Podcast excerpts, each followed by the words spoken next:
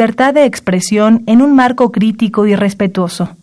Los comentarios expresados a lo largo de su programación reflejan la opinión de quien los emite, mas no de la radiodifusora. Esto es Tiempo de Análisis. Esto es Tiempo de Análisis. Una coproducción de Radio UNAM y la Facultad de Ciencias Políticas y Sociales. Tiempo de Análisis. Política. Debate. Cultura. Sociedad. Economía. Periodismo. Movimientos sociales. Opina. Debate. Discute. Analiza. Tiempo de análisis.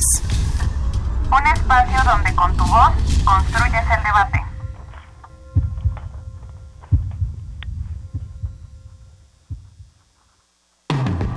El fenómeno social de la migración no es reciente. A lo largo de la historia se han presentado grandes movimientos migratorios que permitieron el desplazamiento y asentamiento de grupos sociales. Permitió también el descubrimiento y la conquista de territorios, lo que produjo una compleja diversidad de sociedades. Entonces, ¿por qué la migración resulta ser un problema actual? El pasado 13 de octubre, un grupo de aproximadamente 160 personas partieron de San Pedro Sula, Honduras, hacia la frontera norte con Guatemala, para poder llegar y transitar por suelo mexicano hasta llegar a Estados Unidos. La razón, huir de la violencia de su país, búsqueda de mejores oportunidades y estabilidad económica. El 19 de octubre llegaron a la frontera mexicana 7.322 migrantes, según datos de las Naciones Unidas.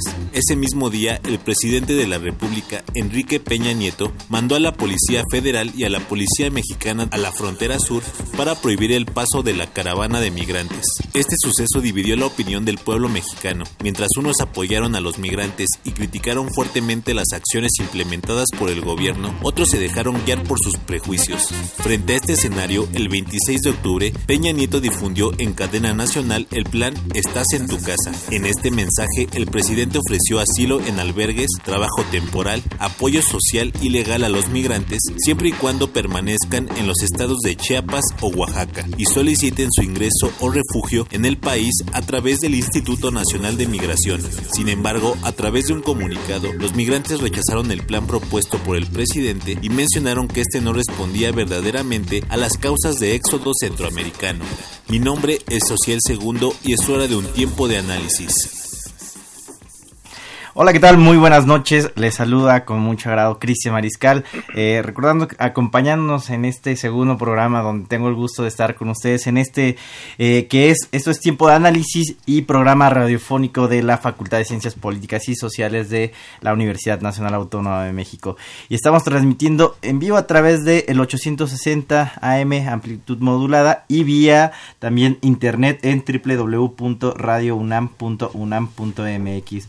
Eh, nuestros teléfonos en cabina para que nos puedan hacer sus comentarios, preguntas, eh, algo adicional que deseen saber sobre eh, esta situación o algo muy puntual, un comentario a nuestros invitados del día de hoy, son el 55 36 89 89 y LADA 01 805 05 26 88. También nos pueden seguir vía en Twitter y hacernos llegar sus comentarios en la cuenta arroba tiempo para que también ahí estaremos muy muy pendientes compartiendo los comentarios eh, a minuto a minuto y que también nos puedan hacer llegar sus preguntas por este medio donde también nosotros las estaremos leyendo al aire.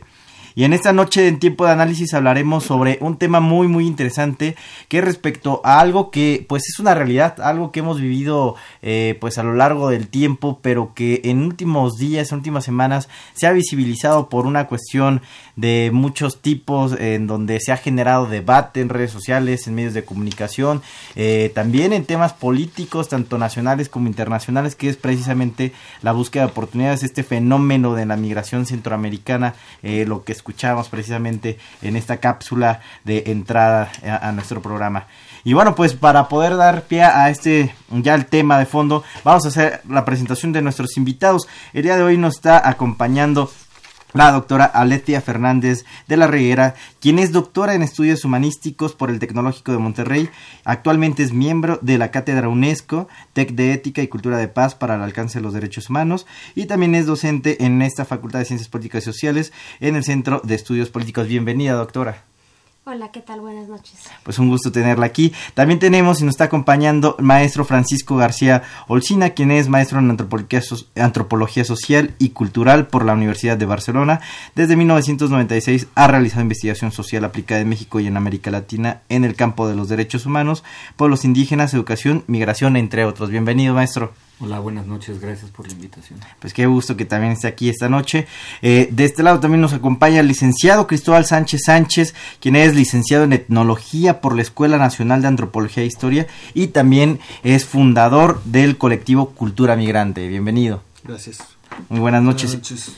Y bueno, eh, también vía telefónica nos está acompañando el doctor Fernando Neira Orjuela, quien es doctor en estudios de población por el Colegio de México, investigador del Centro de Investigaciones sobre América Latina y el Caribe. Bienvenido, doctor Fernando.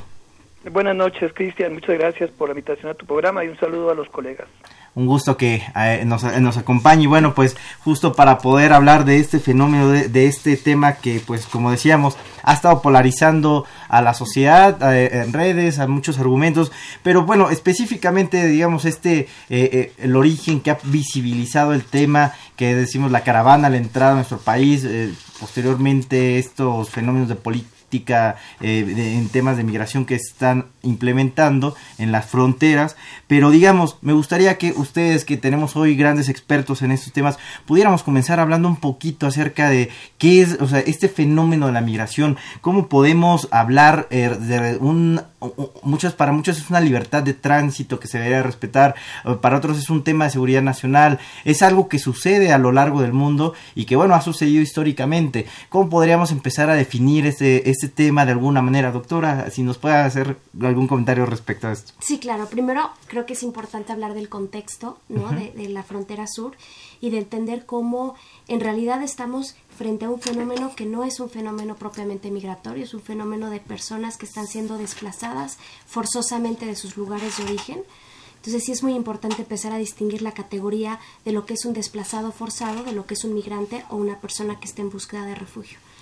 La frontera sur de México ha tenido un cambio muy importante en los últimos eh, cinco años, eh, donde de ser una frontera eh, que bueno, ya desde hace más tiempo empezaron los cambios, pero de ser una frontera que era eh, una frontera de tránsito de personas que ingresaban diariamente a trabajar en, en, en Chiapas, en el trabajo doméstico como jornaleros agrícolas, empieza a modificarse y empieza a ser una frontera mucho más militarizada, una frontera mucho más guardada y controlada, donde se empiezan a, integrar flujos que pues ya no solamente son migrantes o trabajadores, personas que están saliendo de sus países porque están buscando una mejor opción de vida, sino estamos hablando de personas que están escapando de situaciones de extrema violencia y que están llegando a México en condiciones sumamente precarias.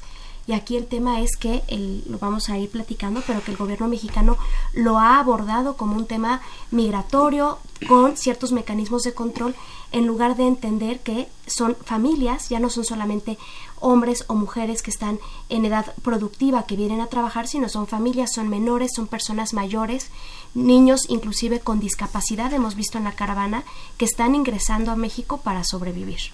Bien, doctora, y nos comenta precisamente maestro Francisco, eh, pues esto que, que es un, fenómeno de desplazamiento, son, son personas que, bueno, vienen eh, en travesías, que sufren diferentes eh, problemas en sus países de origen y que, bueno, ¿cómo se va entendiendo, cómo se ha ido configurando, se ha ido agravando, aumentando esta presencia?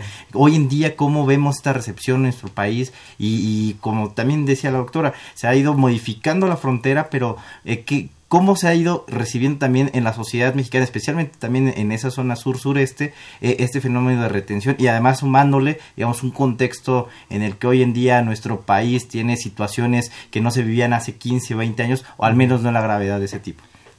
Bueno, sí, eh, digo, retomando un poco lo que, lo que, lo que comentó la doctora, eh, nomás decir, la migración es el desplazamiento de personas de un origen a un destino específico por causas muy diversas.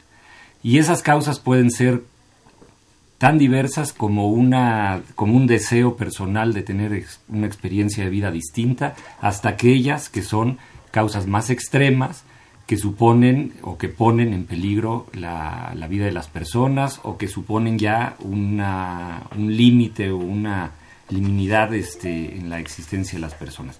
Estamos frente a un fenómeno que es eh, histórico, que se reproduce en todas las fronteras eh, del mundo, en algunas más, en algunas menos, y eh, para el caso concreto de México, pues decir que México ha sido o ha tenido una relación histórica con la migración, no solo como país expulsor de personas, migrantes hacia los Estados Unidos principalmente, sino también como receptor de migrantes eh, en distintos momentos de la historia, en distintos, por distintas causas, y la tradición de México como país receptor eh, vale la pena destacarla, sobre todo en estos momentos en donde estamos viendo eh, desplazamientos masivos o desplazamientos eh, que, tienen una, pues, un impacto mediático muy importante y sí decir que bueno México ha sido receptor de migrantes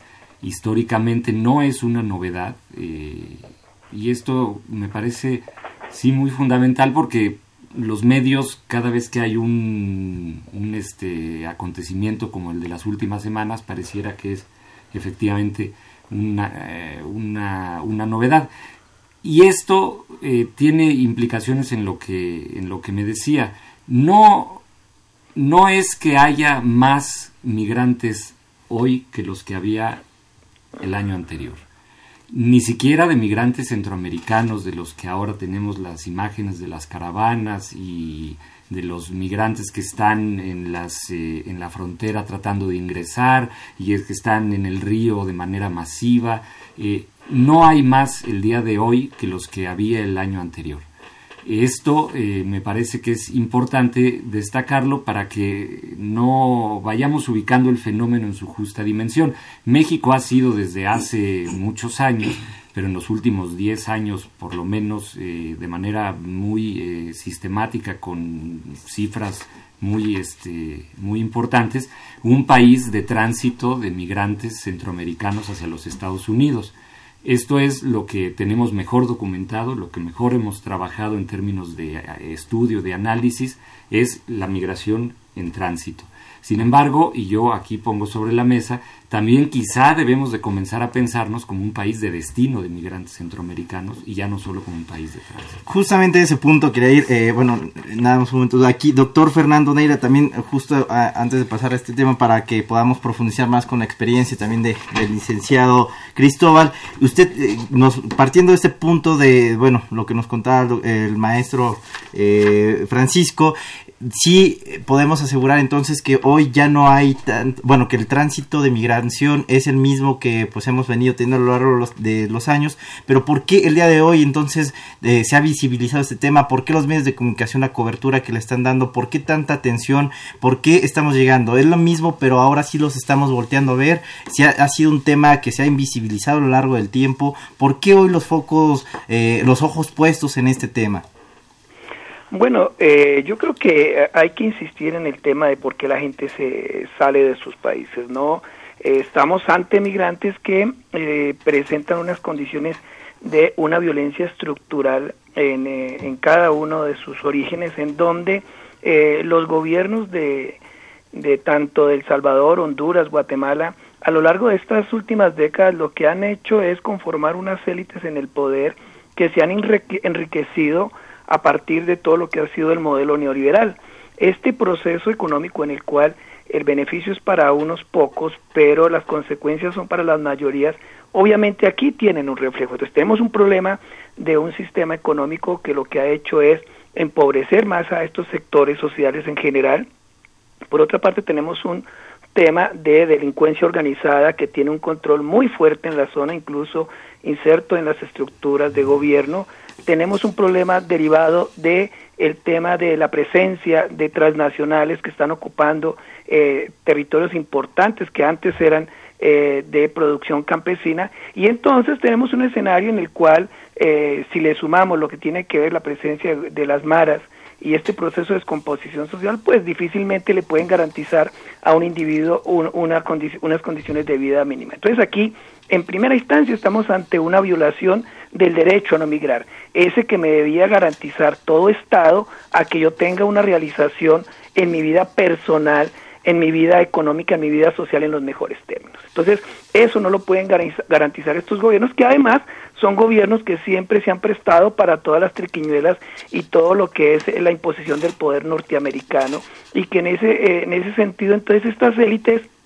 lo que han hecho es enriquecerse con la exportación de pobres. No olvidemos que eh, la incidencia que tienen las remesas en en el PIB, en las economías de estos países es alta. Entonces, pues qué bien que se vayan y que manden dinero, pero para nada hay una, un interés real de afrontar la problemática que están evidenciando estos sectores que, insisto, han sido por generaciones marginados y que entonces ahorita cuando hay un proceso masivo de, salida de estos entonces si viene todas las descalificaciones en, en términos a que es parte de, una estrategia de la oposición para querer quedar mal, hacer quedar mal a estos gobiernos que siempre han actuado supuestamente de la mejor manera. Entonces es muy delicado el pensar que eh, simplemente son personas que se van porque sí y no querer entender, y eso no, lo, no ha querido hacerse desde hace varias décadas, de entender la gravedad del problema y de buscar estrategias que realmente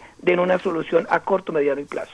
Claro, es, eh, doctor. Y bueno, también pasamos eh, con, con esa primera ronda de intervenciones con licenciado Cristóbal. Eh, lo mismo que, que, partiendo de este punto y, y de esta argumentación nos habla de, de, la delincuencia, de lo ya hemos hablado del fenómeno de eh, el desplazamiento. México ahora es un país de paso, México es ahora un país de recepción. ¿Y qué está pasando? También decíamos este tema de, las, de la delincuencia que se sufre o de las pandillas de la presencia y decía yo hace un momento que normalmente se ha invisibilizado a, los migrantes, pero no solamente eso, se han criminalizado. Desde su experiencia, con el conocimiento que usted también tiene, ¿qué es lo que, cómo se ha venido eh, incrementando este problema? ¿Se ha agravado, se ha mantenido o solamente hoy estamos viendo algo que no nos queríamos, que no queríamos voltear a ver?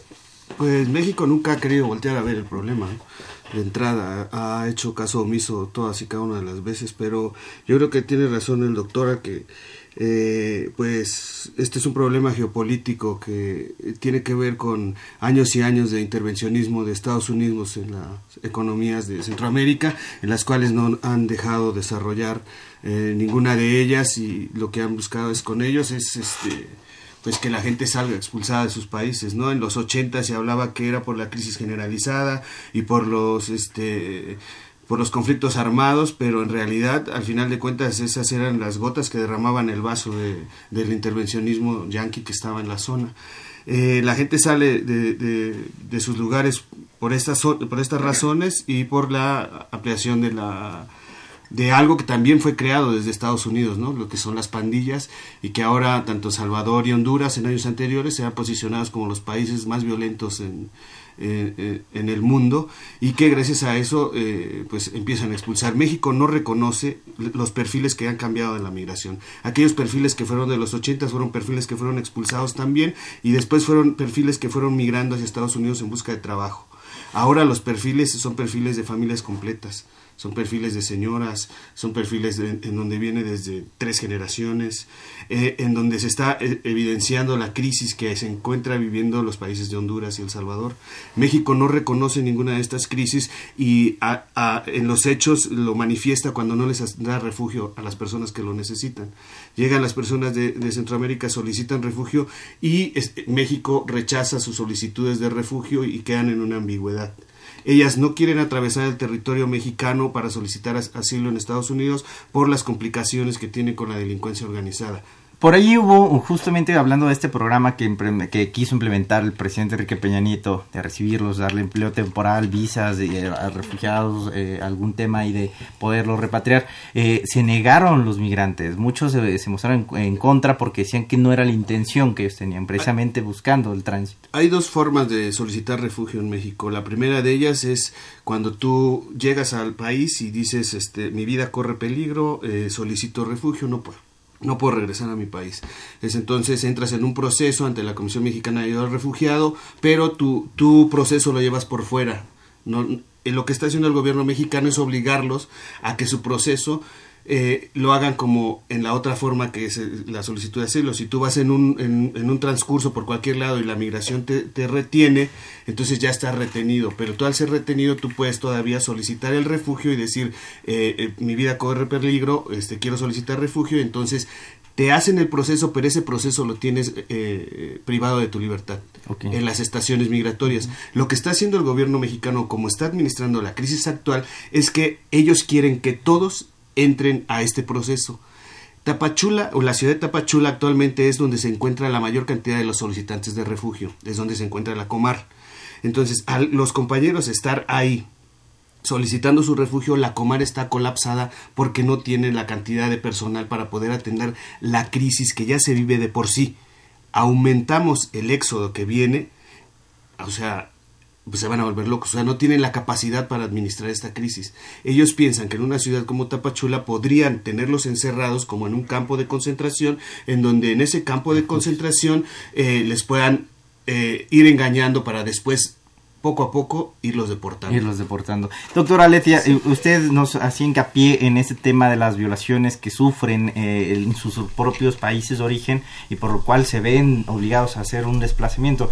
Eh, no sé, sé que los contextos son muy distintos respecto a lo que sucede en Medio Oriente, lo que sucede en Latinoamérica respecto a, los temas de revoluciones, de, guerras que están allá, el, tema de, de violencia que se sufre, pero aquí se vive en otro tipo de contextos, pero igual ha incrementado. La presencia de estas caravanas, podemos decir que también es un fuerte llamado a decir que estamos viviendo una fuerte crisis humanitaria. Sí, a ver, para, como para ir conectando los temas, ¿no? Este, creo que es súper importante empezar a, a reconocer que esto tiene una dimensión mayor. Hay una caravana, la primera del año fue en abril, que fue una caravana de mil migrantes, Tuvimos una caravana hace 10 días que entró por México, la frontera sur, 7.000 migrantes. Tenemos una caravana de hace 4 días, 2.000 migrantes. Es decir, ahora eh, lo que el, llamado de las organizaciones de la sociedad civil, que son quienes han estado monitoreando estos procedimientos que está explicando Cristóbal, ¿no? De cuáles son las opciones que tienen las personas que están en, la caravana, pues están diciendo, esto es un éxodo, estos son personas que están siendo forzadas a desplazarse y esto tiene una dimensión humanitaria mayor que ni la Comar ni el Instituto Nacional de Migración tienen la capacidad para poder resolverlo. Es momento que el gobierno mexicano implemente otro tipo de, estrategias más regionales, también hacer un llamado a los organismos internacionales. El ACNUR, que es el Alto Comisionado de Naciones Unidas para los Refugiados, está teniendo un papel estratégico ahorita en el manejo de la crisis, pero claro que el plan Estás en tu casa, anunciado por Peña Nieto, no es suficiente.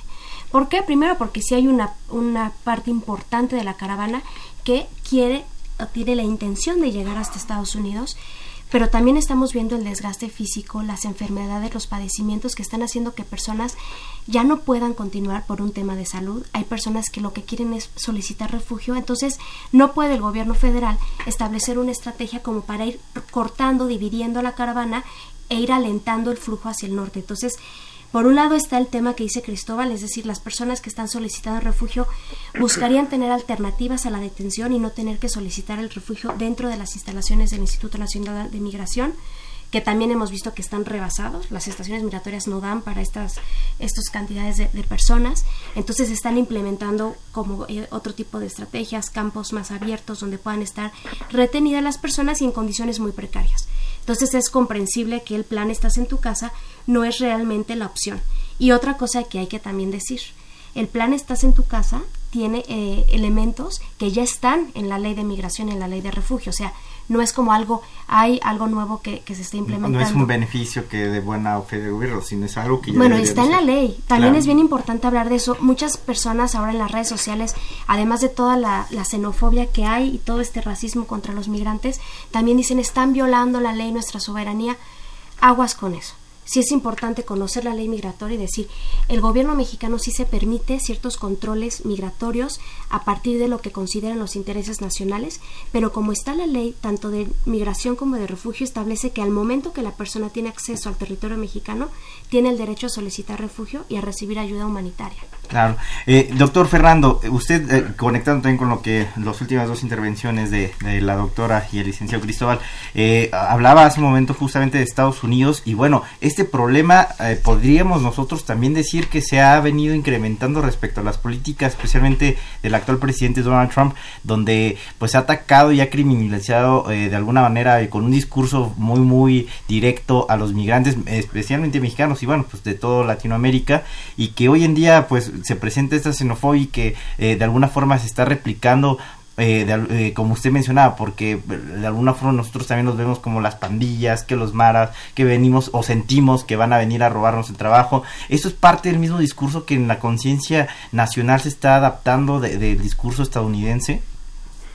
Sí, mira, aquí lo que ocurre es que los Estados Unidos siempre han manejado varios discursos con el tema eh, latinoamericano y en particular con el tema migratorio. Por un lado, su vieja estrategia ha sido vendernos eh, su, su, propuesta de que eh, esas ideas de desarrollo en la cual han invertido enormes capitales y que están canalizados hacia sectores productivos, pues han sido un fracaso, porque finalmente es darle dinero a los que ya tienen y ellos obviamente en su lógica no consideran necesario darle dinero a los pobres porque eh, en estas lógicas de las élites que manejan América Latina hay un desprecio evidente hacia los sectores menos favorecidos. Y entonces, como eso no ha funcionado, el, otro recurso es el que también siempre se ha impuesto, que son esas razones de fuerza, que son discursos militares autoritarios y que cada vez crecen y que obviamente cuando están en un escenario donde aparece un personaje como es Donald Trump,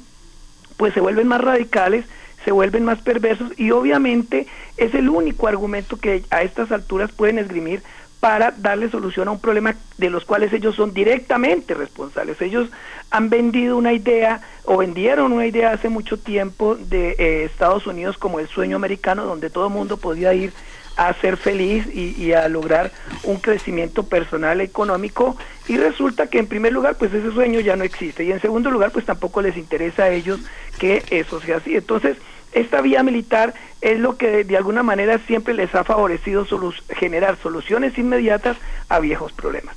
Ahora bien, estamos en un escenario muy particular, están a punto de darse las elecciones intermedias, eh, Donald Trump está y, los republicanos están abajo en las encuestas, entonces obviamente qué mejor que atizar una, una situación como es, lo de las caravanas para buscar con ello vender una idea de eh, control territorial, de poder, que obviamente quiere en, en últimas es ganar votos, pero que no interesa solucionar el problema. Es que aquí lo, que uno tiene que hacer énfasis es que tanto Estados Unidos como los países involucrados, tanto los de Centroamérica y obviamente México, no, no se han sentado a hacer un ejercicio serio de entender qué implica la migración, cuáles son sus dinámicas, cuáles son las estrategias que se tienen que abordar porque finalmente cuando ellos se reúnen es más para echar discursos políticos a favor de lo que hacen, pero no existe una plataforma, un trabajo eh, mancomunado donde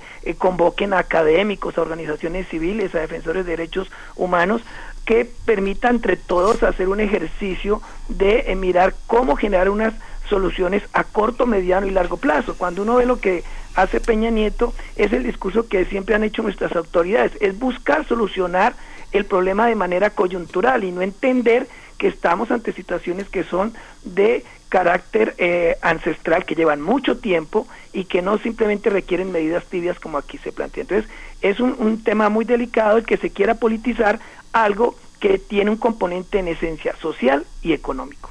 Claro, y bueno, pues justo con esto vamos a, ahorita hacer una pequeña pausa para dar introducción a una cápsula informativa más. Y me gustaría que regresáramos con usted, maestro Francisco, para que hablemos ya de las opciones que están pasando.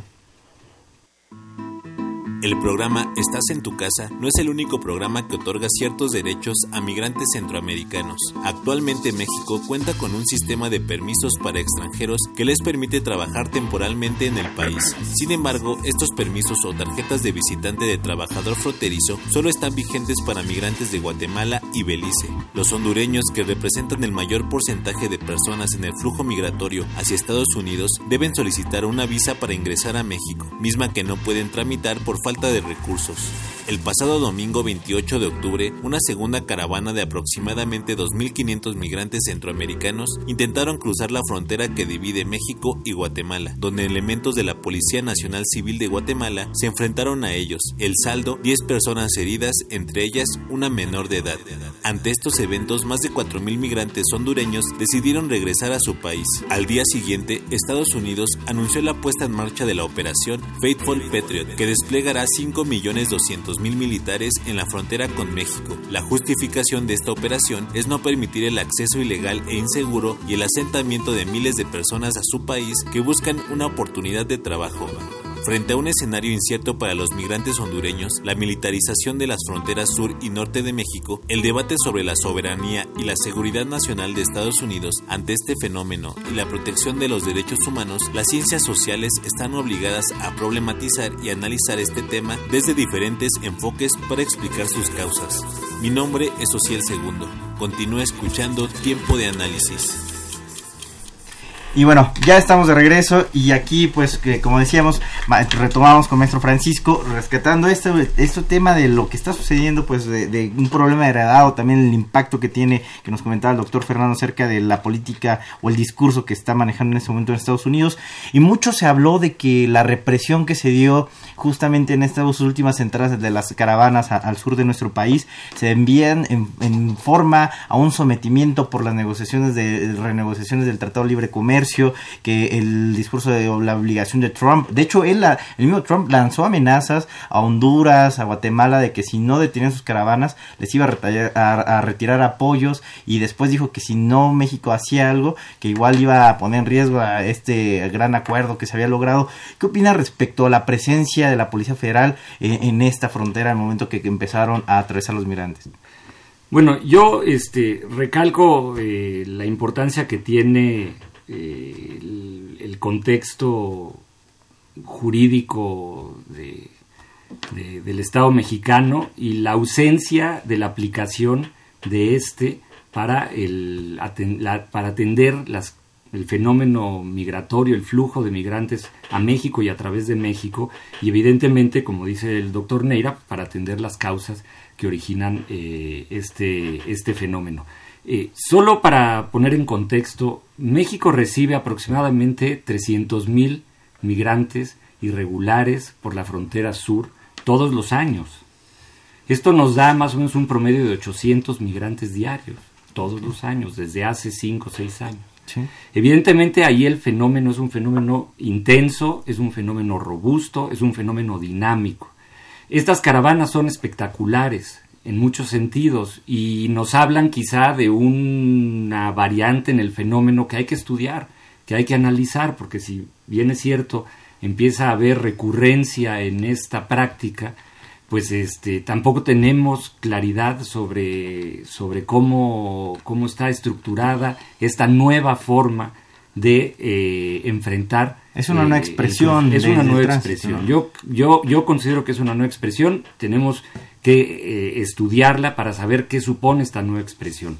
Y si es una expresión que es coyuntural, dadas las circunstancias del fin del sexenio de, Peña Nieto, el principio de un nuevo sexenio en México, las elecciones en los Estados Unidos, o es una forma que se va a instalar eh, para el futuro inmediato, va a ser la nueva forma de abordar eh, el fenómeno migratorio por parte de las personas que arriban desde Centroamérica. Eso creo que tenemos que estudiar. Bueno, y, perdón, pongo un tema más sobre la mesa que, eh, bueno, a reserva de que alguno quiera hacer un comentario en alguna intervención, de esta eh, teoría de conspiración que por ahí saca Estados Unidos, que es Venezuela, que es Nicolás Maduro, quien está financiando todo este traslado, precisamente para incidir, ¿no? Eh, en las elecciones que vienen el 7 de noviembre, que es otro de los temas que por ahí vienen. Ahorita nada más, digamos, a contar. No, yo solo decir que, digo, no, cuando digo que hay que estudiarla, no es porque crea que esas teorías de la conspiración o esas teorías descocadas absolutamente absolutamente tengan fundamento. Eh, yo creo que esta es una estrategia de migrantes, una estrategia de personas que se organizan para conseguir un objetivo. Y eso es lo interesante de este fenómeno de las caravanas. Es decir, estamos hablando de migrantes mejor preparados, mejor preparados para migrar, mejor informados, en una red migratoria mucho más robusta, más densa, con información de mayor calidad y que están sabiendo enfrentar los eh, los conflictos, los problemas que tienen enfrente al momento de, migrar. Migrar por México es peligrosísimo, la violencia, ya lo decían, es espectacular, el crimen organizado está controlando los fenómenos y los flujos migratorios en la frontera sur y en la frontera norte. Por tanto, esta agrupación de personas para migrar tiene un propósito de protección, tiene un propósito de seguridad. Evidentemente esto también lo hace más espectacular y los expone a otros peligros que son los que decíamos en el corte, que son los peligros de la visualización de los nacionales, de, de los nacionales mexicanos hacia ese fenómeno, eh, la visualización como una invasión, Claro. La, visualización como que, que, que, lo que deja ver es el temor y ahí afloran pues los comentarios xenófobos, racistas, etcétera, etcétera, ¿no? Pero, insisto, estamos en frente a un fenómeno que no, eh, que, cuya novedad es la, la, la, vamos a decir, la congregación de varias personas para conseguir el objetivo de emigrar. Pero entre, en los números, tenemos números que, se, que, que, hasta el momento son muy estables con lo que hemos visto en los últimos 6, 7 años, 10 años quizá, de migrantes centroamericanos en, hacia México. Hacia México. Licenciado Cristóbal, ¿se quiere apuntar algo? Eh, pues eh, sí, evidentemente las caravanas se han vuelto algo continuo. Eh, tiene muchos años que se lleva practicando lo que era eh, en la época de la Semana Santa el Via Crucis del migrante, que es la que se hace en, en Semana Santa. Eh, las características de lo que está pasando ahorita son fuera de esto, ¿no? Porque las caravanas eran organizadas, eran algunos colectivos, era eh, eh, una organización, dos organizaciones que los acompañaban durante todo el trayecto y velaban que su paso fuera digno y, y no les hicieran nada, ¿no? Pero esto que se generó, se generó desde Honduras, se generó con la organización, a lo mejor algunos ya habían caminado este camino con alguna caravana y decidieron unirse y salir juntos de, de, Honduras, ¿no? Y desde la salida, o sea, en un día, en la noche antes en el estacionamiento de San Pedro Sul había dos mil gentes y al otro día eran seis mil las que estaban saliendo de, de, Honduras. Entonces, este acto espontáneo responde más a, y que no es tan espontáneo, a toda la violencia estructural que está viviendo el pueblo de Honduras, ¿no? y que está respondiendo de esta manera. Pero sí hay que resaltar que, eh, pues como todas las organizaciones lo señalan, no es una caravana, es un éxodo, por eso vemos que vienen atrás más y vienen más y vienen más y, entonces se van a ir sumando. Lo que está, lo, preocupante ahorita es que eh, todos estos compañeros que vienen aislados y que no vienen con mm, pues que no vienen con ninguna visualización o con alguna observación de alguien, eh, el Instituto Nacional de Migración está sometiéndolos a detenciones eh, sumamente violentas, abusando de la fuerza y utilizando algunos mecanismos de, represión, como, lo está haciendo la Policía Federal Preventiva en el río Suchiate. ¿no? Claro. Doctora, y igual eh, con los comentarios que usted nos va a brindar un momento, y eh, aquí se ha tocado una palabra que digamos es ya sin eh, en común de estas últimas dos intervenciones, éxodo. Y este éxodo puede generar justamente, como decía el maestro Francisco, un temor a la misma ciudadanía, a la sociedad mexicana, decir, vienen muchos, nos van a invadir, y pues ahí es cuando se empieza a polarizar, de que ya los ven, digamos, a lo mejor sí hay que respetar derechos, pero empiezan a polarizarse los, los argumentos, las posiciones, las posturas, decir, no hay que aceptarlos, hay que dejarlos atrás, y lo mismo sucede cuando aquellos que dicen, bueno, van a venir a robar los trabajos o vienen delincuentes, y, de nueva cuenta empiezan a debatir con las personas que, es decir, proponen temas de protección de derechos humanos, de una política humanitaria, de protecciones, de a lo mejor algún tema de programas de donde se les pueda atender. ¿Cómo, cómo entender ese problema, esa dimensión, cuando, digamos, causa una impresión fuerte por las dimensiones en las que se está dando? Sí, lo que pasa es que la lectura ha sido muy parcial de, lo que está sucediendo. Entonces ahí los medios de comunicación tienen un papel fundamental y está el tema de cómo se va criminalizando la, figura del migrante. Entonces, si nosotros estamos viendo las escenas eh, de las calles sucias, las escenas de las personas en, en, el puente tirando la valla, te quedas con esas escenas aisladas, migrantes aventando piedras, junto con la noticia de Trump de que ya se firmó un acuerdo, una orden ejecutiva esta semana para desplegar a 5.200 militares en la frontera en los próximos días y que ya desde hace unos días en los, hay 26 puntos de paso en la frontera México-Estados Unidos donde tengo el dato que hay mil agentes fronterizos que ya están en campo en la frontera y 2.100 guardias nacionales. Entonces, la lectura se vuelve muy eh, parcial, se vuelve una lectura muy limitada si estamos con esto que le cayó como anillo al dedo a Trump, el mandar estas tropas, pues es que le está dando la, la elección del 6 de noviembre, pero si nos quedamos con esas imágenes aisladas o ese manejo de los medios, pensamos eso, son 7.000 personas que están entrando y estamos dejando de ver otras imágenes que también se han difundido como las fumigaciones en Huistla, cómo se dieron las fumigaciones en las calles y cómo las personas están en una este, desesperación y en una necesidad de un apoyo que quienes le están brindando son los locales. El gobierno no lo está haciendo o lo está haciendo de forma muy parcial, se lo está delegando a los gobiernos locales. Entonces, claro que el manejo que están haciendo los medios pues es fundamental.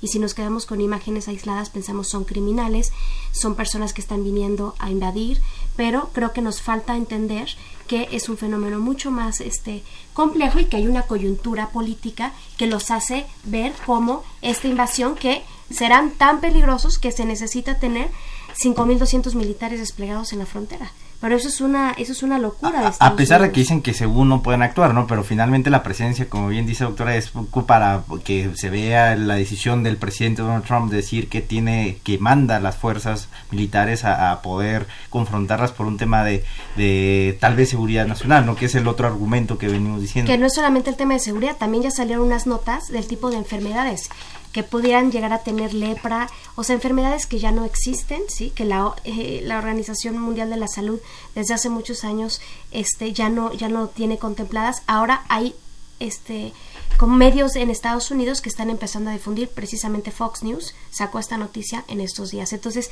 me parece que es sumamente grave dejar de ver también la ambivalencia del gobierno mexicano, que por un lado está diciendo sacamos el plan, estás en tu casa, pero seguimos por otro lado militarizando y generando operativos nuevos en cada día en la frontera sur. Claro. Doctor Fernando, igual sobre este mismo tema, sobre eh, se, puede hablar de seguridad nacional, eh, cómo se puede atender cuando están entrando con esta impresión y cuál es la responsabilidad también aquí de los medios de comunicación al informar, como decía la doctora Aletia, de, sobre esta situación para que sea una información más objetiva y que pues más bien en lugar de, de polarizar posiciones pueda eh, brindar información más objetiva a la sociedad uno lo que puede apreciar es que obviamente aquí hay una manipulación del fenómeno porque eh, aquí todo el mundo quiere sacar eh, beneficio ¿no? De, de, este tipo de situaciones y de problemáticas.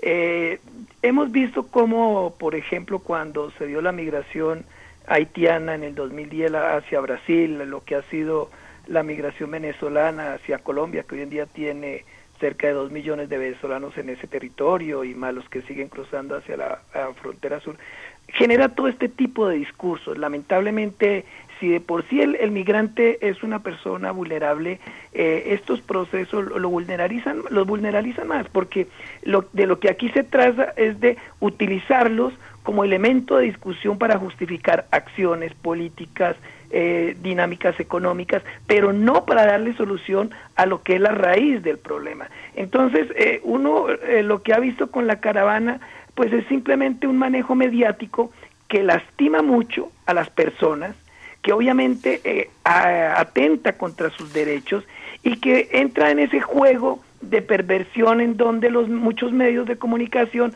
terminan sacando un beneficio como eh, si fueran noticias amarillistas, ¿no? Entonces es muy delicado que eh, los medios asuman ese papel de, de, tratar de buscar los elementos tendenciosos, perversos del proceso y no tratar de generar una discusión sobre lo que es en sí la, la, la problemática que hay de fondo. Entonces, esto es muy delicado porque esto lo que contribuye es a incrementar estos procesos de xenofobia, de discriminación, que son los que uno ve que se están manifestando a lo largo de la, de la caravana.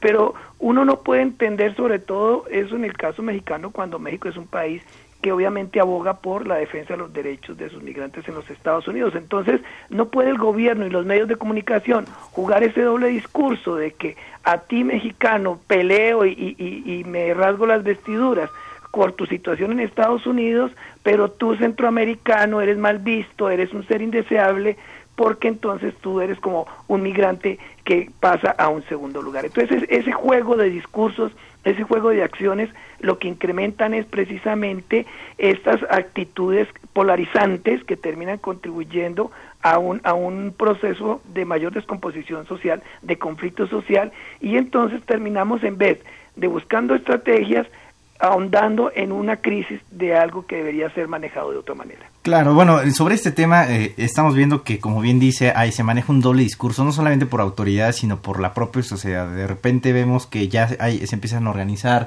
eh, pues pequeños grupos para ir a ayudar a las caravanas. Vemos otras personas que atacan directamente con que nos acepten, que se deporten, que se detengan. Y digamos, en este tema, y ya para poder ir eh, pasando esta etapa final del programa, ¿cuáles son las propuestas que podemos ir viendo? ¿Qué papeles juegan las organizaciones tanto religiosas? Hay muchas que juegan un papel importante, eh, las organizaciones civiles, asociaciones, fundaciones y en general eh, el gobierno cómo debería actuar en conjunto con ese tema para que de alguna forma eh, este doble discurso que se maneja de te defendemos cuando te atacan allá, pero te atacamos cuando, o te invisibilizamos cuando estás acá, ¿cómo podemos empezar a encontrar una solución? Licenciado Nicolás. Pues evidentemente de parte del gobierno federal no va a haber ningún ningún mensaje de solidaridad ni de ahorita mismo está bloqueando todos los intentos que se han buscado para conseguir autobuses para ya que la gente no camine, para que los niños y las mujeres no caminen. Eh, todos los intentos que ha habido para buscar camiones a través de diferentes vías de organizaciones sociales, de la misma iglesia y de todo, el gobierno federal ha dado la orden de negarlo, ¿no? O sea, las está bloqueando, no, no está bloqueando su camino desde ahí. Ellos los quieren cerrar en Chiapas o en Oaxaca, ese es su plan. Pero por el otro lado, y es lo más maravilloso, porque este éxodo ha desbordado todas las cosas que se le han parado enfrente. Las organizaciones no pueden con ellos, eh, es mucha la cantidad de gente, la misma policía, el orden para caminar es, es una cosa que desborda a todo tipo de organización. Lo único que no ha podido desbordar es la solidaridad del pueblo mexicano. O sea, ese es otro discurso que se encuentra con el discurso hegemónico del gobierno federal el, pueblo mexicano ha salido a la calle, nunca se han quedado sin comer, todo el tiempo han llevado agua, siempre ha habido un lugar, un abrazo, algo para poder cobijar a la banda que va caminando. Entonces, eh, ¿qué es lo que deben hacer las organizaciones? Pues eh, por el momento están todas este, desbordadas, el sur es un caos, la frontera sur es un caos, no hay este, ninguna organización que tenga la capacidad de enfrentar al gobierno federal en cómo el gobierno federal está administrando esta crisis y en qué es lo que está haciendo, no, no se puede hacer otra cosa más que observar y, ya. Eh, vienen vienen hacia México quizá por todo su camino solidarizarse con ellos. Eh, aquí en México pues seguir seguir la discusión no la discusión del libre tránsito, la discusión del acceso a refugio, las discusiones que tienen que ver con la ley y los reglamentos que se tienen que generar para que esa ley de cierta forma funcione. Eh, eh, incluso eh, que se desmilitarice la, la frontera sur que, se elimine el plan Frontera Sur y que por ahí había ya todo un plan que las organizaciones sociales habían acordado con incluso Peña Nieto lo promulgó como un plan, el plan especial de, migración y no se hizo. En la práctica se está llevando a cabo el, el, plan Frontera Sur, que es la militarización de la frontera. Doctora, eh, eh, ante este fenómeno, ya digamos, o sea, si lo vemos en una cantidad, como también decía maestro Francisco, eh, podemos, que, ¿cómo podríamos reaccionar como sociedad y como autoridades también, qué es lo que deberían tomar? Es decir, es, irlos de, permitiendo que se vayan acompañando en un contexto donde hay muchos riesgos, donde hay muchos temas de violencia, donde sufrimos múltiples problemas, pero que, que o simplemente empezar a, a buscar la forma de irlos pues desagrupando y posteriormente pues no sé, repedreando. ¿Cuál, es, ¿Cuál debería ser la postura en tema de, de, estos, de este fenómeno, no solamente ya de migración, sino de éxodo, que deberíamos empezar a jugar como sociedad y gobierno? A ver, hay diferentes necesidades que tienen las personas que integran la caminata migrante. Y también la ley migratoria y la ley de refugio permite diferentes mecanismos de protección. Entonces sí me parece que es muy importante empezar a activar distintos mecanismos. Por un lado es el refugio, por otro lado es la protección complementaria y definir que es una crisis humanitaria. El gobierno se ha tardado, el Senado de la República, insisto, tendría que tener un nivel mucho más activo y decir necesitamos ayuda. de Naciones Unidas a nivel regional, empezar a discutir el fenómeno y a generar estrategias, porque no da para que el Instituto Nacional de Inmigración y la Comar puedan resolverlo, junto con las Fuerzas Armadas, si es que lo llegaran a, no estaremos en ese momento, pero que los operativos militares y los operativos policíacos se incrementen, eso no va a funcionar.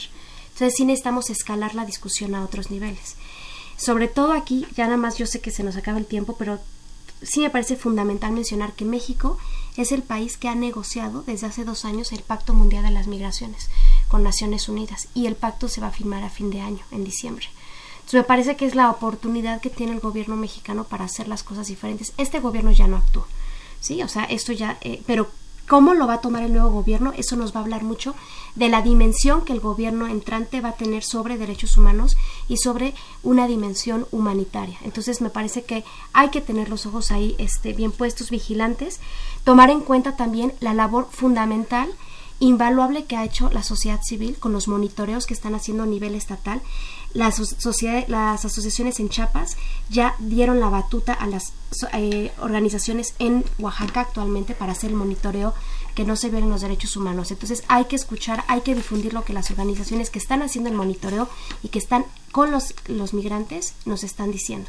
Y ya nada más para finalizar es como un, un anuncio, es este fin de semana se va a llevar el Foro Social Mundial de las Migraciones en el Centro Cultural Universitario de Tlatelolco. La UNAM es una de las sedes y es un foro organizado por la sociedad civil donde van a participar organizaciones de toda América Latina, van a participar también migrantes y vamos a seguir discutiendo estos temas y sobre todo a generar iniciativas y propuestas desde la sociedad civil. 2, 3 y 4 de noviembre en el Centro Cultural Universitario de Tlatelolco. 2, 3 y 4 de noviembre, para que lo tengamos justamente muy, muy presentes y pues gracias por los comentarios, doctora. Maestro Francisco, igual, ya agregando todo esto, y también me gustaría que pudiéramos decir, eh, entrando, tenemos esto que decía la doctora, también finalizando, dos propuestas, lo que hoy está haciendo el gobierno actual con este programa de, de recibirlos eh, o repatriarlos, y el tema de que dice Andrés Manuel López Obrador, vamos a darles visa de trabajo, que, que también eh, suena viable esta opción, y cómo deberíamos empezar a tomar este tema ya hoy en día. A ver, yo solo comentar con respecto a esta pregunta en concreto. Eh, las crisis que México ha tenido en función de la migración centroamericana a territorio mexicano, ya sea para tránsito o para establecerse en territorio mexicano, es lo único que nos ha movido la conciencia, en el sentido de que somos un país que recibe migrantes y que tiene que pensarse como tal. 2011, la matanza de San Fernando en Tamaulipas obligó la ley migratoria.